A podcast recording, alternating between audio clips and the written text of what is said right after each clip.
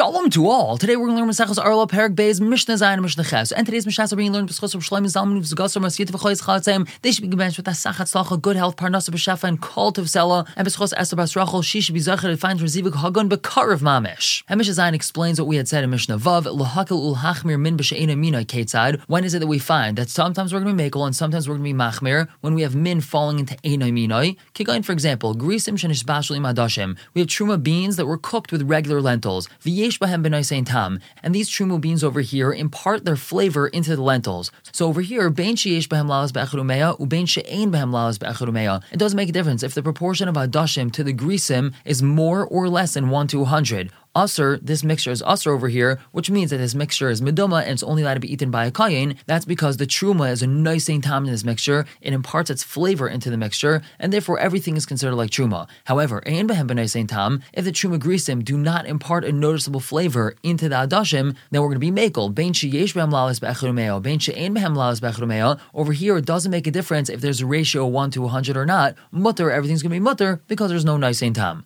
And moving on to Mishnah Ches. So, Urshal Chulim chulin sourdough that fell into a dough. And this chulin sourdough is strong enough, it's powerful enough that it could help this entire dough rise and ferment. But then what happened? Some sourdough of truma fell into this dough. Or sourdough from kerem fell in.